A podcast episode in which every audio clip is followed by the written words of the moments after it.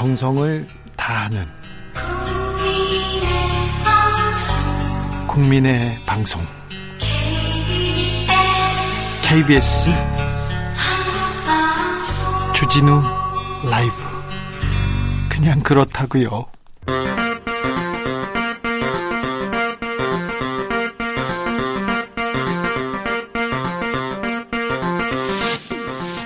주진우 라이브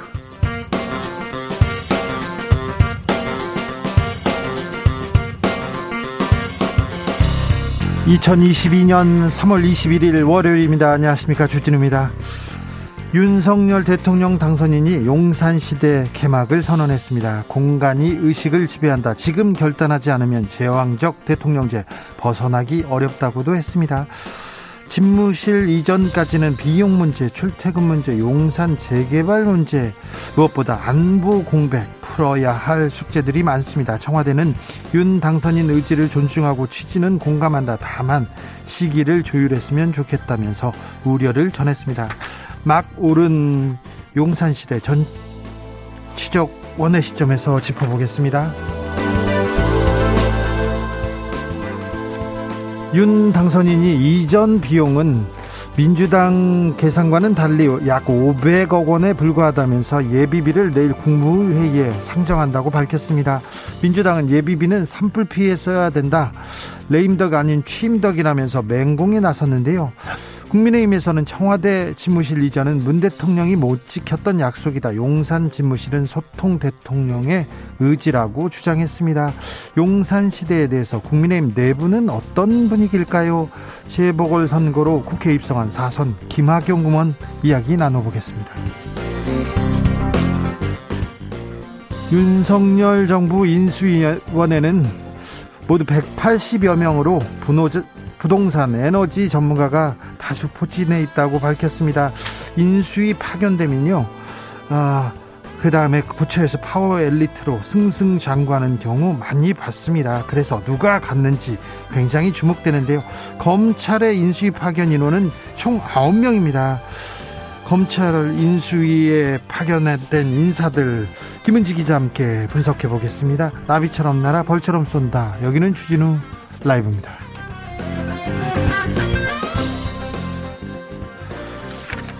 오늘도 자중자애 겸손하고 진정성 있게 여러분과 함께 하겠습니다. 아침 저녁으로 쌀쌀합니다. 감기 코로나가 좋아할 날씨인 것 같습니다. 그래도 오늘부터 조금씩 낮이 길어집니다. 이제 곧 봄이 올 텐데요. 봄맞이 준비 잘 하고 계시죠? 봄이 왔다고요? 그럼 봄 소식도 전해 주십시오. 윤석열 당선인이 어제 용산시대 개막을 공식적으로 선언했습니다. 여러분의 의견도 들어보겠습니다. 용산에 거주하시는 분들, 용산에서 일하시는 분들 의견 주시면 감사하겠습니다. 샵 9730 짧은 문자 50원, 긴 문자는 100원이고요. 콩으로 보내시면 무료입니다. 그럼 주진우 라이브 시작하겠습니다.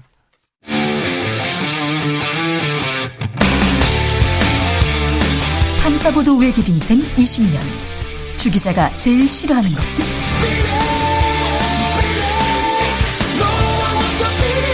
이 세상에서 비리와 부리가 사라지는 그날까지 오늘도 흔들림 없이 주진우 라이브와 함께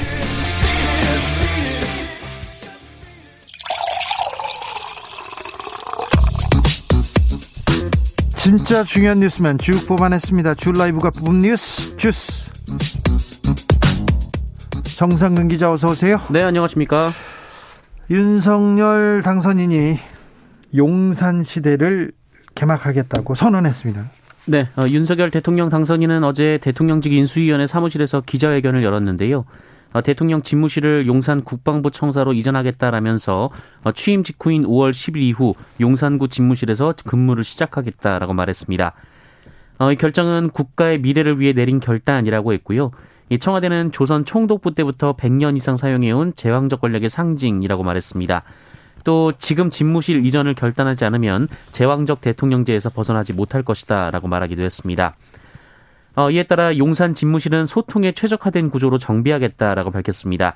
일단 대통령 집무실과 참모들의 사무실, 정부 회의실을 한 건물에 두고 업무 효율성을 끌어올리겠다라는 방침이고요.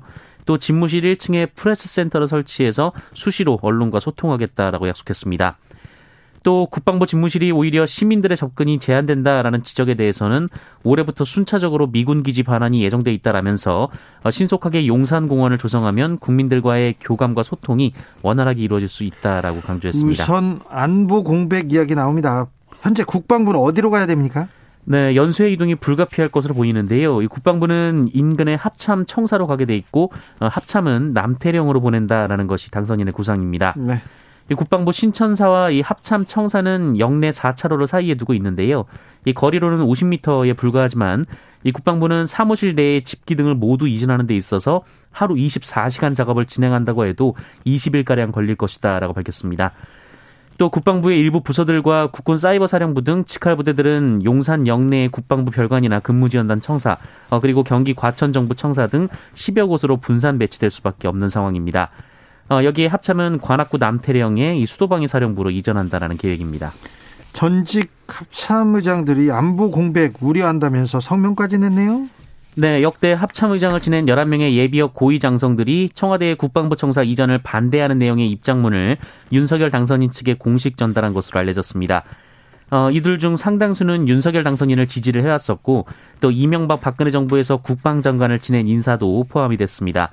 특히 이순진 전 합참의장은 차기 국방부 장관으로 거론된 바도 있습니다. 또 10명 안팎의 역대 국방장관을 지낸 인사들도 같은 취지의 입장을 윤석열 당선인 측에 전달한 것으로 알려졌는데요. 어, 이들은 국방부 청사 이전 과정에서 벌어질 안보 공백 그리고 어, 정부와 군 지휘부를 동시에 타격할 수 있다라는 점 등을 우려했습니다. 물론 김관진 전 장관 같은 분은 또 찬성한다는 그런 입장을 전하기도 했습니다. 전하기도 했는데 아무튼 보수적인 국방부 전직 관료들도 우려한다는 성명을 냈습니다. 아, 이전비 얼마나 드나 계산이 다 달라요? 네, 윤석열 당선인은 어제 기자회견에서 이전 비용으로 496억 원을 추산했습니다. 네, 국방부를 인근 합참청사로 이전하는데 118억 원, 어, 경호용 방탄창 설치를 포함해서 리모델링 비용으로 252억 원, 어, 그리고 경호처 이사 비용 99억여 원, 어, 그리고 대통령 관저로 사용할 한남동 공간 리모델링과 경호 시설에 25억 원 등이 소요될 것이다 라고 밝혔습니다. 어, 윤석열 당선인은 이 비용 추계가 기획재정부에서 받은 것이다 라면서 어, 이전 비용이 1조 원이니 5천억 원이니 얘기가 나오는데 근거가 없다라고 말했습니다. 또 이전 예산은 예비비로 충당할 것이다라고 밝혔고요. 인수위 측은 문재인 정부가 국무회의를 통해서 이 예비비를 의결해 줄 것을 요청했습니다. 네.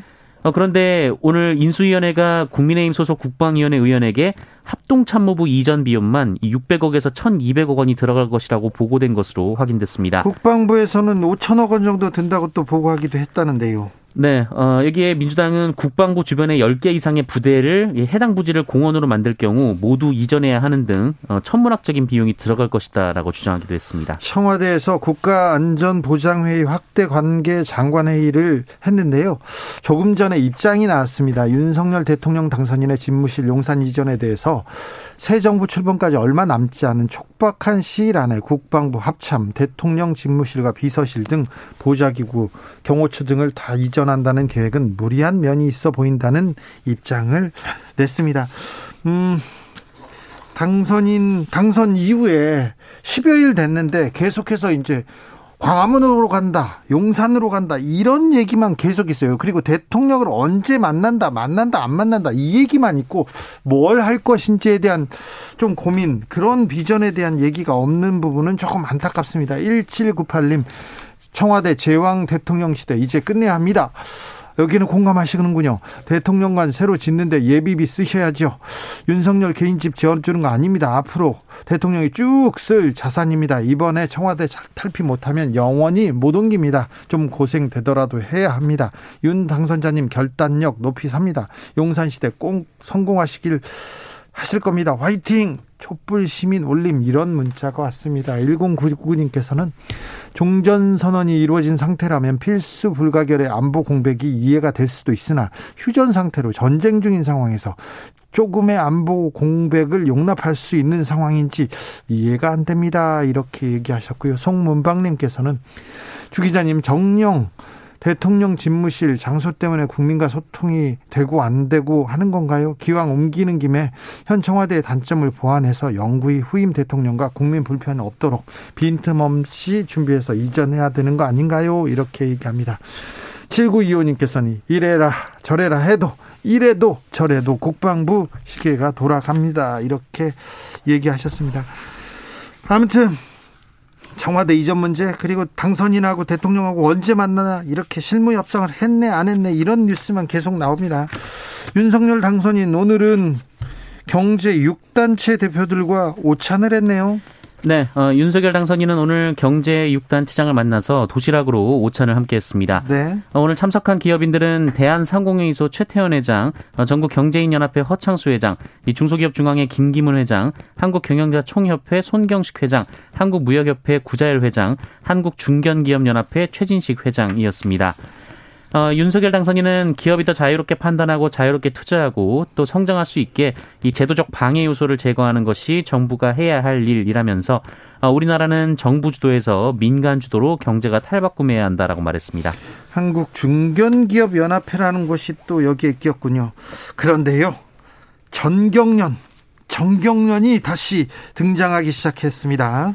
네, 어, 이번 모임의 재개 창구를 전경련이 맡은 것으로 전해졌는데요. 이 재벌 회장의 사모임으로 불렸던 전경련은 이 박근혜 정부 국정농단 당시 이 미르재단과 K스포츠재단의 자금 모금 창구 노릇을 하면서 어, 이에, 이에 깊숙이 개입한 바 있습니다. 네. 어, 이 사실은 윤석열 당선인이 주도했던 특검팀 수사에서 드러난 바 있는데요. 그렇죠. 특검팀에서 또 수사 결과 밝혀진 게 하나 있었어요. 세월호 폭식 투쟁 극우단체 뒤를 누가 후원했나, 누가 돈을 대줬나 했더니 정경련이었어요. 그렇습니다. 이후 이 전경련에 대한 해체 요구가 잇따랐고 어, 여론이 악화되자 실제로 삼성, 현대자동차, SK, LG 등 주요 그룹들이 잇따라 이 전경련을 탈퇴한 바 있었습니다. 이 수사도 윤석열 검사팀에서 했죠. 어, 그래서 이 문재인 정부에서는 대기업뿐 아니라 이 중소기업까지 회원으로 참가했던 참가하고 있는 이 대한상공회의소가 재개의 대표격을 맡았는데요. 어, 한겨레는 이번에 윤석열 당선인 측이 다시 정경련의 이 정치적 영향력을 부활시켰다라고 지적하기도 했습니다. 정경련이 또 나왔어요. 정경련 이름이 그동안 조용했거든요. 정경련이 뭐 하던 곳이냐면요. 뭐 재계, 특별히 재벌을 어, 대기업의 이익을 이익을 위해서 이렇게 어, 활동하는 이익단체다 이렇게 보시는 사람들도 있지만 거기서 더 넘어가면요 2002년에 차떼기 사건 기억하십니까? 차떼기 때 대선 자금 만들어줄 때 그 차떼기 모금을 주도했던 데가 정경련이었습니다. 그 전으로 가면요 95년도에 노태우 비자금 사건 때 그때 대선 자금 때 돈을 만들어주던 것도 정경련이었고요. 88년에 이래재단 사건 그러니까 전두환 전 대통령이 이제 퇴임 후에 어떻게 뭐 뭘 하고 어떻게 할 것인지 그 퇴임 후 자금을 만들 때도 정경련이 활동을 했었죠. 옛날 얘기입니다만 그 정경련이 다시 또 부각되는군요. 자, 민주당은 어떻게 돼가고 있습니까? 윤호중 비대위원장 어떤 얘기 했습니까? 네, 어, 윤호중 더불어민주당 비대위원장은 어제 기자회견을 열고 검찰과 언론을 포함한 여러 개혁 과제를 추진하겠다라고 밝혔습니다. 어, 윤호중 위원장은 일단 새 정부 임기에 맞춰서 국회 헌법 정치개혁 특별위원회를 설치하고 차기 총선에서 국민투표를 치를 수 있도록 하겠다라고 말했고요. 대장동 특검 문제도 새 정부 출범 이전에 털어나겠다라고 밝혔습니다. 어, 또한 차별금지법 제정에 나서겠다라고 했고요. 이 검찰 언론 개혁과 관련해선 이 미진한 개혁 입법을 확실히 매듭짓겠다라고 밝혔습니다. 어, 윤호중 위원장은 지난 18일 이 사퇴론을 일축한 뒤 비대위 운영 계획을 밝히면서 업무 수행 의지를 분명히 했는데요. 오늘 비대위 회의에서도 미완의 개혁 과제를 완수하겠다라는 입장을 재차 강조했습니다. 미완의 개혁 과제 완수하겠다. 민주당의 목소리 잘 들리지 않습니다. 민주당이 선거에서 졌는데 어떻게 반성하고 어떻게 쇄신하고 어떻게 개혁을 위해서 가는지 그것도 지금 잘 알려지지 않고 있습니다. 민주당 앞으로 큰일 났어요. 큰일 났는데 이 부분에 대해서는 잠시 후에 저희가 자세히 이야기 또 나눠보겠습니다. 코로나 확진자 조금 줄긴 했습니다. 얼마나 나왔습니까? 네, 어, 오늘 코로나19 확진자가 많이 줄었습니다. 어, 20만 명대가 나왔는데요. 어, 관련해서 네, 잠시만요. 잠깐 찾고 있습니다. 20만 명대인데요. 네. 어 제는 한 30만 명대였죠? 네, 어제에 비해 12만 명이나 줄었고요. 예. 또 지난 11일 이후 약 열흘 만에 20만 명대로 떨어졌습니다. 네. 또 지난주 월요일 발표된 확진자 수에 비해서도 10만 명 이상 적었는데요. 이 오미크론 확산 이후 신규 확진자 수가 매주 배로 불어나는 이 doubling 현상이 지속되다가 이 지난 주말부터는 전주에 비해 확진자가 다소 줄었습니다. 20만 명대도 많고요. 아직 뭐 확실히 줄었다고 볼 수는 없지만 그래도 계속 늘어나다가 조금 주니까 조금 조금 안도의 한숨을 쉴 수는 있습니다. 네, 다만 어제가 일요일이다 보니 검사자 수가 평일에 비해 절반 정도 수준으로 줄었는데요. 네. 어, 내일 확진자 수, 뭐 모레 확진자 수까지 더 지켜봐야 수요일 좀 봐야 됩니다. 네, 이 정점을 찍고 감소 중인 상황인 건지 아니면 진단 방식 변화로 인한 일시적인 현상인지 가늠해 볼 수 있을 것 같습니다. 거리두기 좀 변화하죠 오늘부터? 네, 이 사적 모임 최대 인원이 6명에서 8명으로 늘어나는데요. 이 다만 식당 같은 다중이용 시설 영업 시간은 밤 11시까지로 유지가 됩니다. 또 만 12세에서 17세 청소년의 사전 예약에 따른 3차 접종도 오늘부터 시작이 됩니다. 네.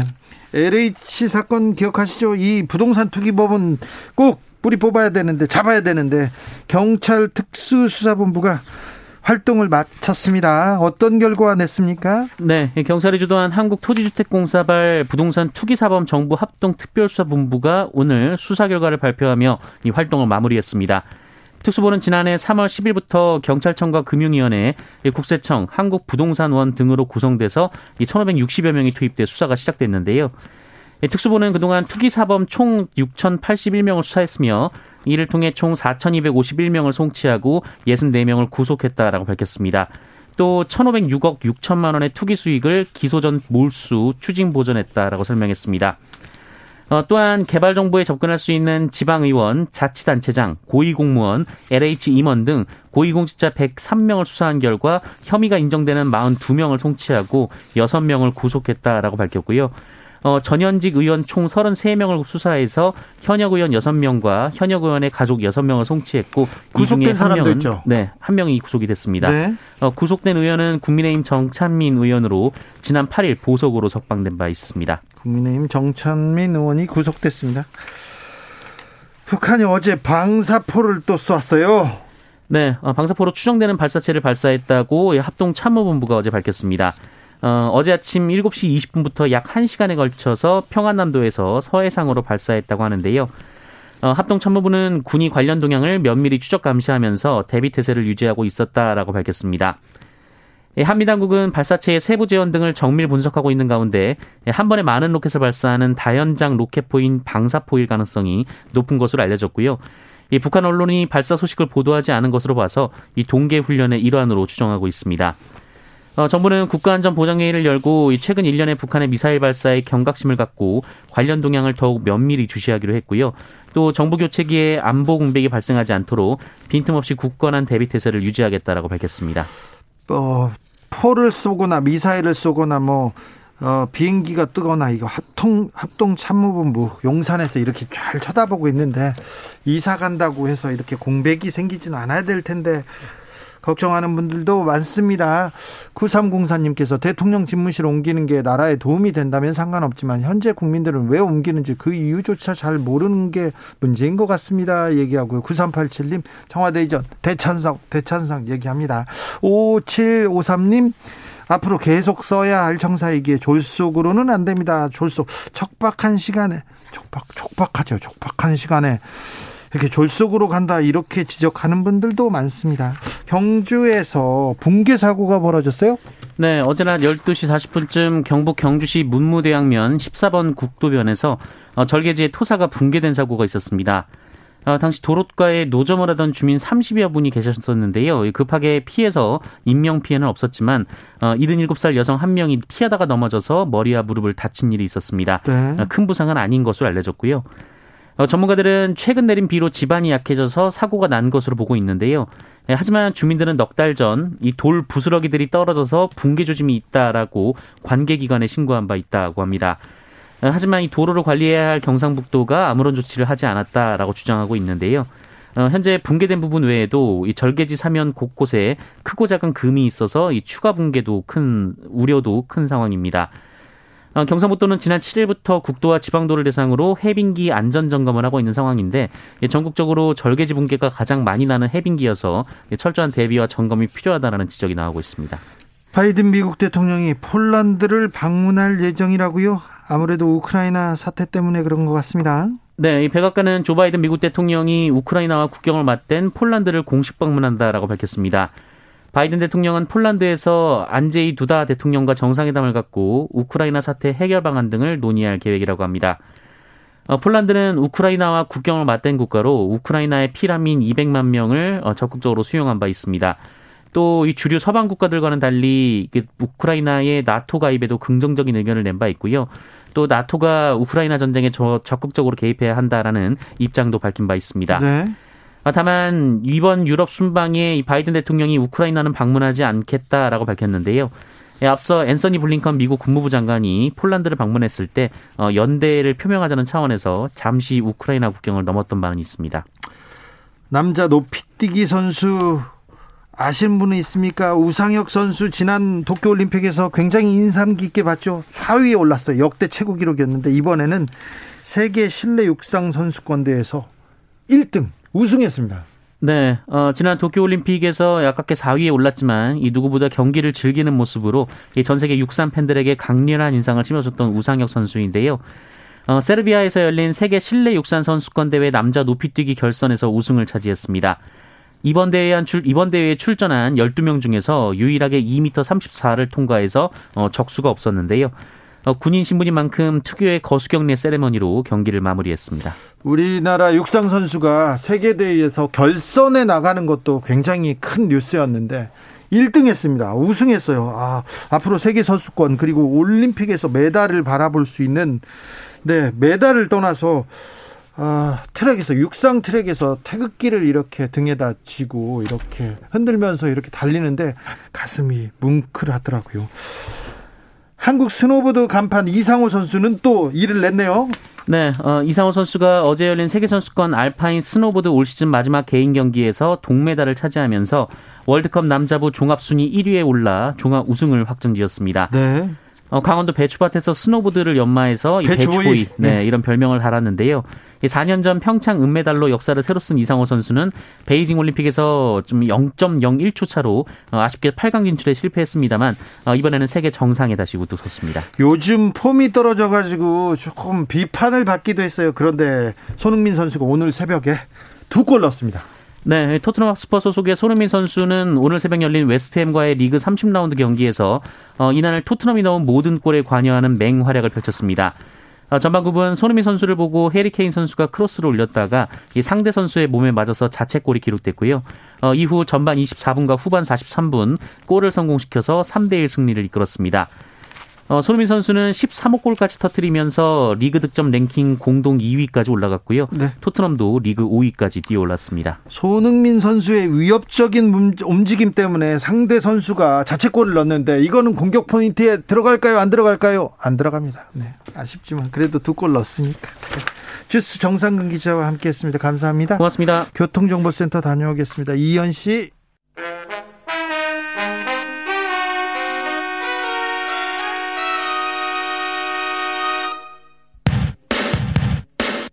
라이브 돌발 퀴즈. 오늘의 돌발 퀴즈는 객관식으로 준비했습니다. 문제를 잘 듣고 보기와 정답을 정확히 적어 보내주세요. 3월 21일 오늘은 세계 인종차별 철폐의 날입니다. 남아프리카 공화국이 백인 우월주의에 근거한 이것 정책을 펼치자 1960년 3월 21일 샤프빌에서 인종분리 정책에 반대하는 집회가 벌어졌는데요. 이 과정에서 민간인 69명이 희생됐고 이 사건을 기리기 위해 유엔 총회가 매년 3월 21일에 인종차별 철폐의 날로 선언했습니다. 남아프리카 공화국의 극단적 인종차별 정책으로 1994년 최초의 흑인 정권이 탄생하며 철폐된 이것은 무엇일까요? 보기 드릴게요. 1번 아파르트헤이트, 2번 홀로코스트. 다시 한번 들려드릴게요. 1번 아파르트헤이트, 2번 홀로코스트. 샵9730 짧은 문자 50원 긴 문자는 100원입니다. 지금부터 정답 보내주시는 분들 중 추첨을 통해 햄버거 쿠폰 드리겠습니다. 주진우 라이브 돌발 퀴즈 내일 또 만나요.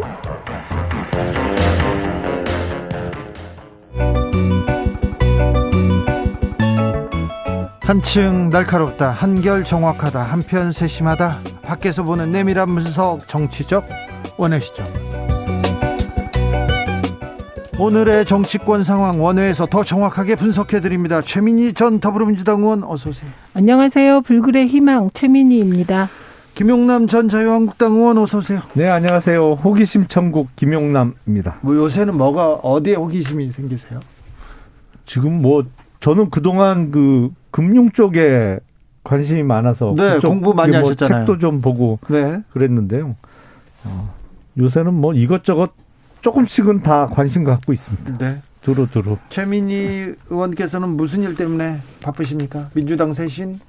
예, 일단 지금 민주당은 원래 선거 지고 나면 예, 큰 일이 있고 나면 작은 일도 있는 거라 선거 지고 나면 이런저런 당의 진로에 대한 고민들이 있게 마련인데요. 네. 어, 그게 아마 이번 주 내일, 어, 내일 모레인가? 그 박홍근 그리고 박광원, 이원욱 세 아, 분이 원내대표 선거. 원내대표 선거를 하세요.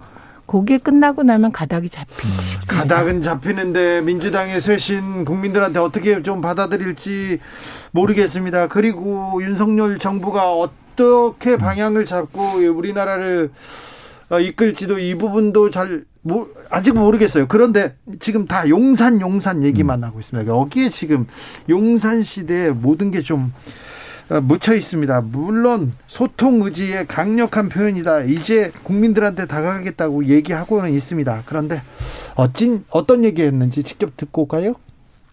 지금 뭐 1조니 5천억이니 하는 이런 얘기들이 막 나오는데 그건 좀 근거가 없고요. 에, 국방부를 합참 건물로 지금 이전을 하는데 뭐 이사 비용과 또 리모델링을 좀 해야 되기 때문에 거기에 들어가는 예산을 이거 전부 기재부에서 뽑아가지고 어, 받은 겁니다. 저희가 만든 게 아니고. 그래서 496억의 예비비를 신청할 계획입니다. 군부대가 이사한다고 그래서 국방에 공백이 생긴다고 하는 거는 그거는 좀 납득하기 어려운 일이고요. 군 주요 시설을 이전한다고 해서 그거 가지고 뭐 국방과 안보에 공백이 생긴다고 하는 거는 그럼 뭐 군- 군사 시설은 어디 한 군데 만들어 놓으면 이전이 불가피하다는 얘기랑 똑같은 건데 그렇게 볼 일은 아니고 가장 빠른 시일 내에 가장 효율적으로 이전을 완료해서 예, 이 안보에 안보 태세에 전혀 지장이 없도록 그렇게 할 생각입니다. 뭐 대선 과정에서도 나왔지만 무속은 뭐 민주당이 더 관심이 많은 것 같은데 그리고 이저 그 용산 문제는 처음부터 완전히 배제한 건 아니고 저희가 이 공약을 만드는 과정에서 여러 가지 대안으로는 생각을 했, 했습니다. 하여튼 대통령이 일하고 있는 이 모습과 이 공간이 국민들께서 공원에 산책 나와서 얼마든지 바라볼 수 있게 한다는 그 정신적인 교감 자체가 굉장히 중요하다고 저는 생각합니다. 이 부분을 뭐 지금 무슨 여론조사를 해가지고 뭐 여론조사에 따라서 하는 것보다는 저는 어느 정도의 정부를 담당할 사람의 그 자기 어떤 철학과 결단도 중요하다고 저는 보고 있고요. 청와대는 절대 들어가지 않고 이 어떤 제왕적 권력의 상징은 이게 조선 총독부터 100년 이상을 써온 데입니다. 그래서 저는 이 장소는 국민께 다 돌려드리고 국립공원화하는 것이 맞다는 그 생각에는 변함이 없고 청와대는 절대 들어가지 않는다. 정신적 교감이 중요하다. 철학과 결단으로 이 문제를 결단했다. 이런 얘기인데요. 김용남 의원님, 예. 지금 음, 대통령 당선되고 인수위입니다. 예. 지금 가장 큰 힘을 가지고 있을 때입니다. 뭐 무슨 일이든 할 수 있을 때고요. 그 강력한 힘을 가지고 있고 지금은 또 언론과도 허니문 기간입니다. 야당에서도 비판할 수 없습니다. 발목 잡기로 음. 잡히기로 그냥 그냥 비판받을 테니까요. 그런데 지금 용산 이전 여기에 이렇게 크게 힘을 쏟는 거에 대해서 당내는 어떻게 생각합니까? 솔직히 사실은 힘이 가장 쓸 때야 취임 초기고 아직은 취임을 안 한 당선인 신분이니까 실질적인 힘은 없죠. 다만 국민들이 가장 관심을 많이 갖고 계실 때죠. 밀어주죠. 당선인에 밀어주죠. 대해서. 네, 자 그렇습니다. 근데 용산 이전은 저는 그 전부터 지금 청와대 구조를 바꾸는 거를 주장을 해왔어요. 네. 대통령 집무실 옆에 명칭도 뭐 여민관 됐다가 위민관 됐다가 뭐 다시 계속 바뀌었습니다만 하여튼 비서관들과 행정관들이 근무하는 비서동을 대통령 집무실 옆에 다시 지어서 아, 일하는 공간으로 꾸며야 된다는 거는 제 오래전부터 소신인데 용산 이전은 저는 이렇게 생각합니다. 이게 너무 큰 변화기 때문에 너무 생소하게 느껴지는 측면은 있어요. 왜냐하면 네. 대통령이 있는 곳이 청와대. 청와대는 늘 경복궁 뒤에 지금의 위치에 있는 거로만 우리가 생각을 해왔잖아요. 사실은 그게 궁, 궁의 일부잖아요. 경복궁의 일부의 위치에 있는 거니까. 그래서 조선시대부터 임금이 머물던 곳, 그리고 대한민국 건국 이후에 대통령이 있는 곳, 그게 청와대고 지금의 위치라는 고정관념이 박혀 있는데 큰 변화라 두려움도 있습니다만 시도해 보는 것도 장기적인 대한민국의 미래를 위해서 좋을 수 있다. 뭐 이런 생각이 듭니다. 최민 의원님. 그 우선 단순 이전 비용 496억이면 이번에 산불 피해 받으신 분들이 집을 다 잃었잖아요. 그 집을 다 한 채씩 잘 지어줄 수 있는 돈인 것 같습니다.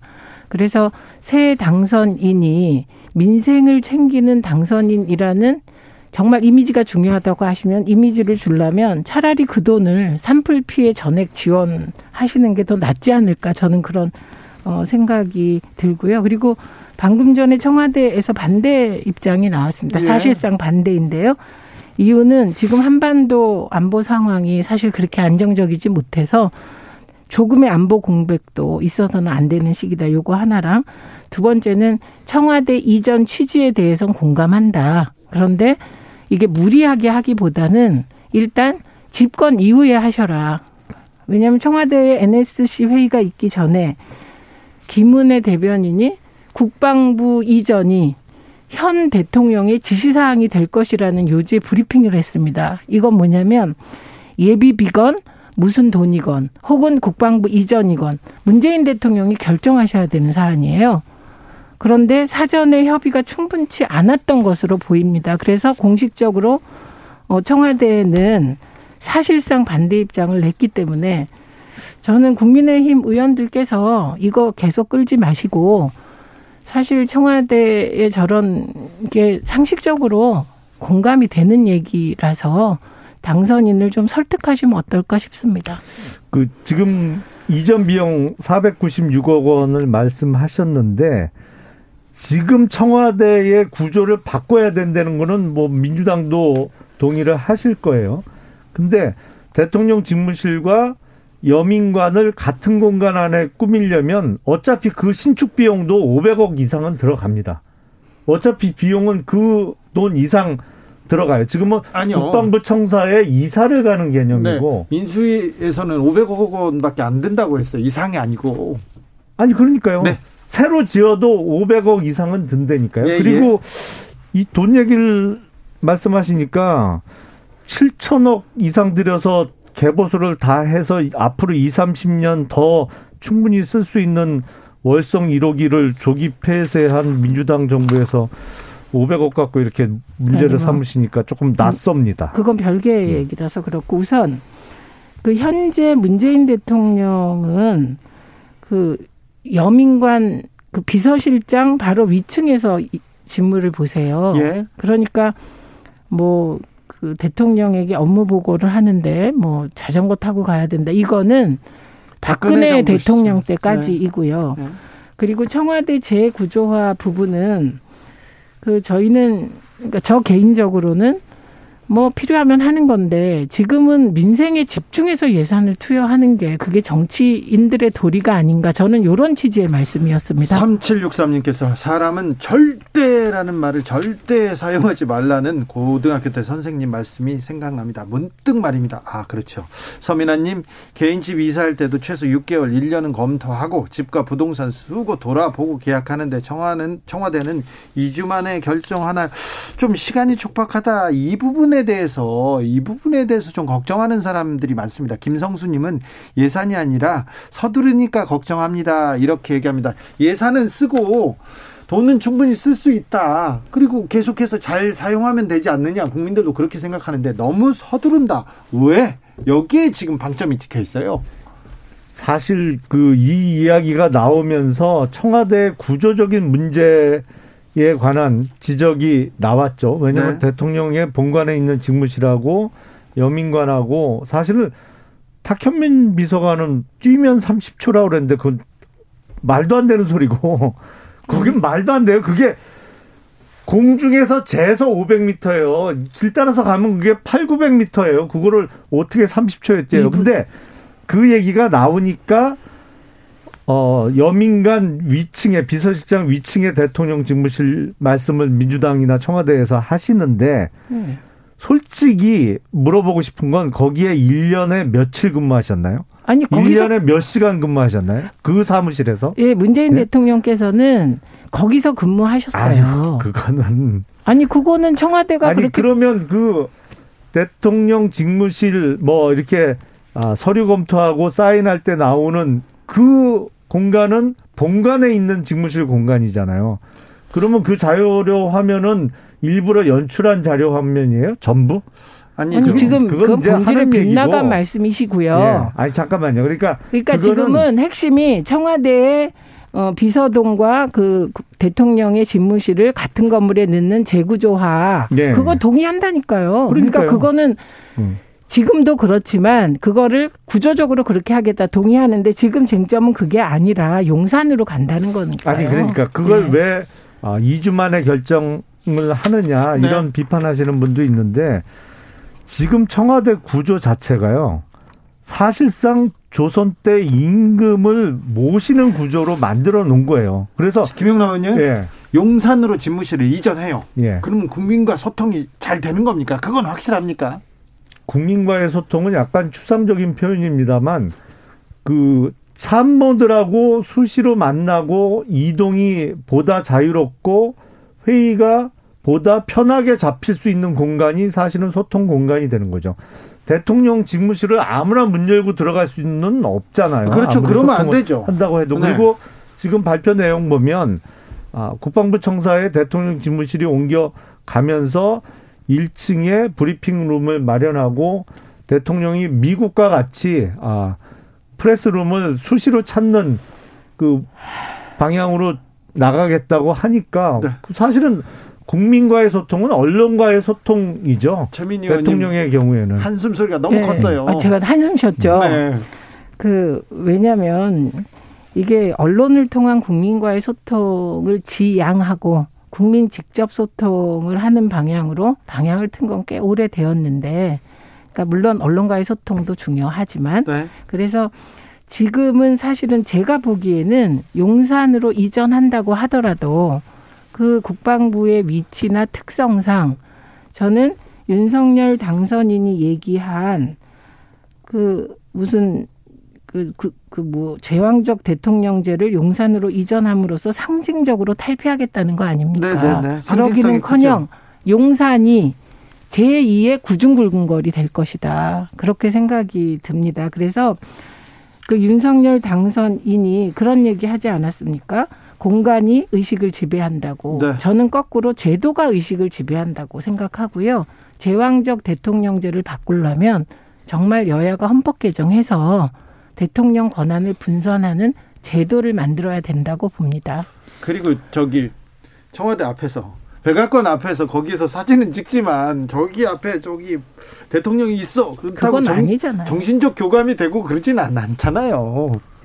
아니 지금 청와대는 청와대 앞에 바로 가도 본관은 보이지도 않잖아요. 네, 사실은 안, 안 보이죠. 예. 그리고 어 뭐랄까요? 이게 그 지금 계획 보면 그 앞에 어차피 반환되는 미군 기지 부지에 공원을 조성하고 거기서 이렇게 대통령 직무실이 보일 수 있는 구조를 만들겠다는 거잖아요. 그러면 그러면 윤석열 당선인은 2030년까지 집권하실 건가요? 용산공원은 2030년 돼야 완공됩니다. 아니, 완공의 문제고 일단 서둘러서 그 주변부터 정비를 하겠다는 그걸 어떻게 거잖아요. 서둘러서 해요? 자, 아니 올해 하반기면은 한미 연합사도 이제 이전에 가요. 평택으로. 그럼 올 하반기에 하시면 되겠네요. 그러니까 제가 보기에 일단 취임하시고 그때 대통령 권력을 가지고 본인이 하시면 될 것 같아요. 자, 그런데 네. 협조가 안 되네. 지금 이거. 지금 그러니까 인수위 시절이잖아요. 당선자하고 지금 대통령하고 얘기하고 좀 풀어야 될 숙제들이 많을 텐데요. 예. 이거 말고도요. 우선은 두 분이 만나셔야죠. 네, 예. 만나서 사실은 지난번에 뭐 4시간 전에 결렬됐습니다만 이게 정작 그 회담이 성사되면 요 전에는 이명박 전 대통령의 사면 문제가 가장 핫 이슈가 될 거로 생각을 했는데 이제 이거는 이전 문제가 가장 큰 이슈가 될 수밖에 없겠는데요. 용산 이전 그리고 예. 또 다른 문제는 어떤 문제들이 많아요. 이제 숙제들 맞- 풀어야 될 숙제들이. 사실은 인사권 행사 여부죠. 그렇죠. 어, 그 문제도 지난번에. 감사위원 문제도 있습니다만 네. 지금 한국은행, 한국은행. 총재에 대해서는 보도에 따르면 어느 정도 의견 절충이 된 것으로 보여요. 아주 누가 뭐래도 이의를 제기할 수 없는 훌륭한 분으로 지금 모아지고 있는 거라 다행스럽게 생각을 하는데 문제는 이렇게 언론의 관심에서 벗어나는 자리가 문제예요. 그렇죠. 이런 게 소위 좀 속된 표현으로 알짜배기거든요. 이런 그러, 그러니까요. 네. 지금 용산 이전은 너무나 큰 뉴스고 큰, 큰 사람들의 관심을 다 가지고 있는데 음. 이 사건, 이, 이 용산 시대 말고 다른 일들이 많잖아요. 중요한 일들. 아니, 그리고 당장에- 자리 인사. 네, 코로나 대응뿐만 아니라 지금 예. 저는 산불 이후 대책도 어떻게 되는지 대단히 궁금한데 지금 나온 말씀은 정무직 자리를 어떻게 처리할 것인가 그렇죠. 이 문제인데 좀 아까 하는 총재 얘기하셨잖아요. 네. 지금 하는 총재는 처음 임기 시작한 게 2014년입니다. 박근혜 정부 시절에. 예, 그런데 이분이 2018년에 다시 임명된 거예요. 네. 연임했어요. 예, 4년 만에 이거는. 이제 여야가 비교적 이 사람이 음. 독립성을 가지고 했다. 그래서 하는 총재는 사실은 그렇게 이슈가 안 돼야 되는 자리죠. 네. 이미 문재인 대통령이 박근혜 대통령이 임명한 사람을 연임시킴으로써 안정성을 강화해 줬으니까요. 그런데 그 의원님이 하신 환경부 장관 김은경 지금 전 감옥에 장관이요? 있잖아요. 예, 예, 예.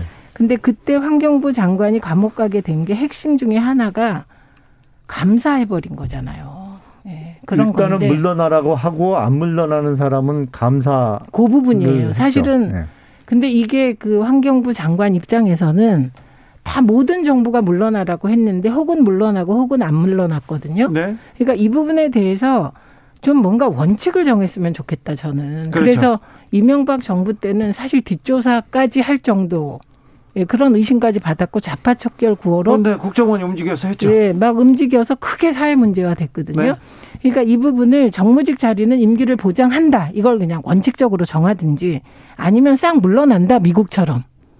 그러니까 이런 원칙을 안 정해 놓고 임기를 두었으니 예, 그러니까 임기는 어디는 두고 의문스럽게 처리를 해온 거예요, 역대. 네. 그래서 지금 이게 또 문제가 되는 겁니다. 근데 저는 개인적으로는 그 개인적으로 물러나는 사람은 자기 결단으로 물러나는 거지만 네.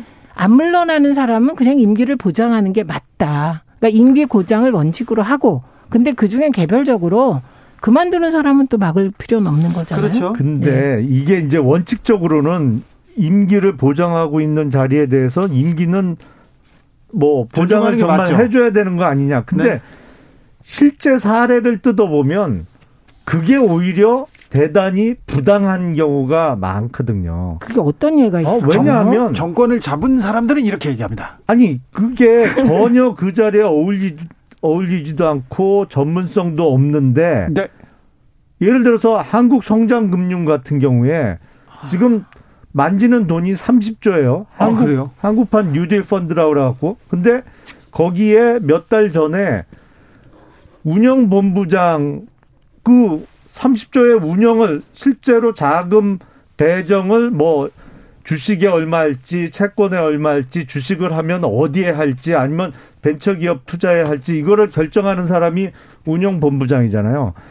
운영본부장 자리에 문재인 정부에서 내정했던 사람이 흔히 이 금융계에서 얘기하는 게 투자자산 운용사 자격증을 운전면허라고 하거든요. 그러니까 우리가 운전면허가 있다고 해서 다 운전을 잘하는 건 아니지만 최소한 자금 운용을 하는 아주 최소한의 자격이에요. 그것도 없을 뿐만 아니라 어떤 금융 업무에 실제 경험도 전혀 없는 사람을 운영본부장으로 내정을 했어요. 밀어붙이다가 이게 다행히 언론에 보도가 되고 발칵 뒤집어지니까 아 그만두긴 했는데 요번엔 또 사장을 바꾸겠다고 또 그러고 있거든요. 그러니까 저 문제보다 차라리 그런 얘기를 하시려면 검찰총장 얘기하는 게 맞는 것 같고요. 네. 검찰총장의 임기를 둔 건 검찰의 독립성을 보장하기 위한 거잖아요. 정치적 중립성. 예, 그리고 어그 윤석열 당선인 본인이 검찰총장의 임기가 지켜져야 된다고 공개적으로도 얘기한 적이 있으세요. 네네. 그렇기 때문에 검찰총장 임기는 그럼 어떻게 됩니까? 이건 지켜줘야 되는 거잖아요. 자. 그래서 주관적인 잣대를 들이대기 시작하면 끝이 없거든요. 검찰총장의 임기제를 한 이유는 말씀하신 대로 정치적 중립성을 보장해주기 위해서 한 거죠. 근데 지금 김호수 검찰총장의 경우에 그러면 정권의 어떤 바람막이로서의 역할을 했냐? 아, 이 양반은 정권이 입김을 불기도 전에 먼저 누워버린 사람, 사람이에요. 정권이 어떻게 하기를 원할까를 어? 미리 생각해서 정권이 원하지 않는 수사는 후배 검사들이 하겠다는 수사도 막고 방해하고 이런 사람을 임기를 보장해 주는 건 오히려 민주당- 민주당- 임기제 민주당- 취지에 어긋나죠. 근데요, 민주당에선 도이치모터스 주가 조작과 관련하여 수사 제대로 안 한다고 네. 불만 엄청 많거든요. 그렇죠. 러니까 김호수 총장은 여야로부터 다 욕먹으니까 네. 그럼 중립을 그만두는 잘- 게 맞죠. 아니죠. 중립을 잘 지키고 있네요. 네. 서로 자, 다 못한다고 그랬는데 자. 못한다고 그러는데 용산 시대 청와대 이전과 관련해서 굉장히 관심이 많지 않습니까? 저기 국민들은 그런데 정작 인수위 저 여의도 사람들은 음. 어떤 자리 누가 나가냐 여기에 굉장히 관심이 많이 있습니다. 그러니까 네 관심사가 다르다는 거 그리고 그분들은 무슨 생각을 하고 있는지 정치인과 정치인 주변 사람들은 무슨 생각으로 하고 있는지 유념하고 계셔야 됩니다. 정치자 여러분 그리고 민주당으로 가보겠습니다. 아참 MBK 부활에 대해서 얘기를 해야 되는데 이 시간은 다 지나갔어요. 민주당 어떻게 되는 겁니까? 이렇게 가다가 지방선거 잘 치를 수 있겠습니까? 그거는 뭐 아직 국민의힘이 지금 정진석 공천관리위원장 네. 오늘 내정됐죠. 예, 오늘 예, 예, 내정됐어요. 그러니까 아직 지방선거 체제로 안 넘어간 거예요. 그러니까 양당에 지금 한 주 내지 한 주 반 정도의 시간이 있는 거죠. 그 이상은 못끌것 이제 같고요. 두 달도 안 남, 두 달 정도 남았잖아요. 아 그게 두. 달 두 달이 그렇게 짧은 시간이 아닙니다. 지방선거? 치르기에 예 네. 그리고 지금 윤호중 비대위에 대한 이런저런 문제 제기가 한편에 있고 예. 한편에서는 비대위를 흔들지 말아달라는 그건 이재명 음, 후보도 비대위에 힘을 실어달라는 취지의 전화를 국회의원한테 돌렸다는 기사가 났었거든요. 그러니까 분열하지 말고 뭉쳐야 된다. 이런 입장이 늘 나오는데 요 얘기는 선거 끝나고 패한 쪽에서는 늘 나왔던 갈등입니다. 예. 그래서 여기 아까 말씀드렸듯이 원내대표 원내대표 경선을 계기로 네. 이게 한번 안정화될 기회가 있습니다. 네. 그리고 이제 이 갈등의 본질이 검찰 개혁과 언론 개혁을 왜 제대로 못했느냐는 지지자들의 우려로 나온 거예요. 예. 근데 윤호중 비대위원장이 검찰 개혁과 언론 개혁을 확실하게 하겠다. 지금 이런 입장이기 때문에 네. 이제 봉합될 가능성이 생긴 것 같습니다. 그렇습니다. 근데 그걸 떠나서 우선 지방의원 선거 6월 1일 지방선거에서 많은 지방의원들이 선출이 되잖아요. 네.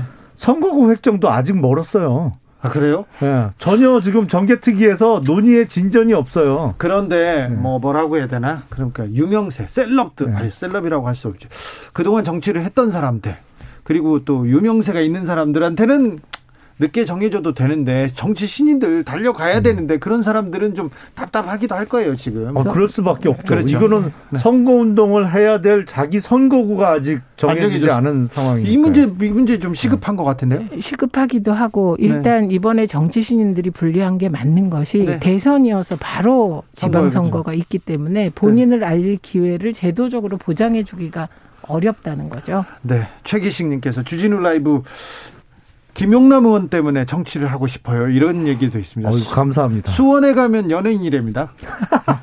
워낙 많이 나오세요. B급 연예인. 아니요, 바- 방송에 누구나 알아보는 A급 연예인은 못 되고요. 아, B급 김- 연예인. 김용남 의원님 네. 그런데 아무튼 청와대 이전도 중요하고 다른 것도 중요하지만 지금 인수위가 나라를 어떻게 끌고 갈 것인지 주요 이슈가 뭔지 그런 얘기 좀 이런 이슈를 가지고 해주세요. 그런 아니 얘기 좀 그거 해주세요. 청와대 가서. 이전 문제는 윤한홍 의원이 중심이 돼서 지금 하고 있고요. 다른 인수위원들은 다른 일을 지금 하고 있습니다. 윤한홍 의원이나 그러면은 국민의힘에서 나와서 좀 네. 설명을 해야 될 거 아니에요? 국민들한테 좀 여론도 수렴하고 네. 이게 왜 그거는 좀 등한시하는지. 당선인께서 직접 프레젠테이션을 했는데 아니, 의원님이 좀 열심히 뛰세요. 그것도 의외의 상황이었어요. 당선인이 직접 한 것도. 네, 그럴까요? 네. 생소하죠. 그런 네, 장면도. 생소했어요. 정치적 원의 시점 그 당내에서는 반응이 좋습니까? 당선인이 프레젠테이션이요? 네. 어 그거는 뭐 나쁘지 않죠. 왜냐하면 그래? 그런 모습을 사실은 더 보여드릴 수 있으면 최민님이 김봉남. 여기서 인사드리겠습니다. 고맙습니다. 네, 감사합니다.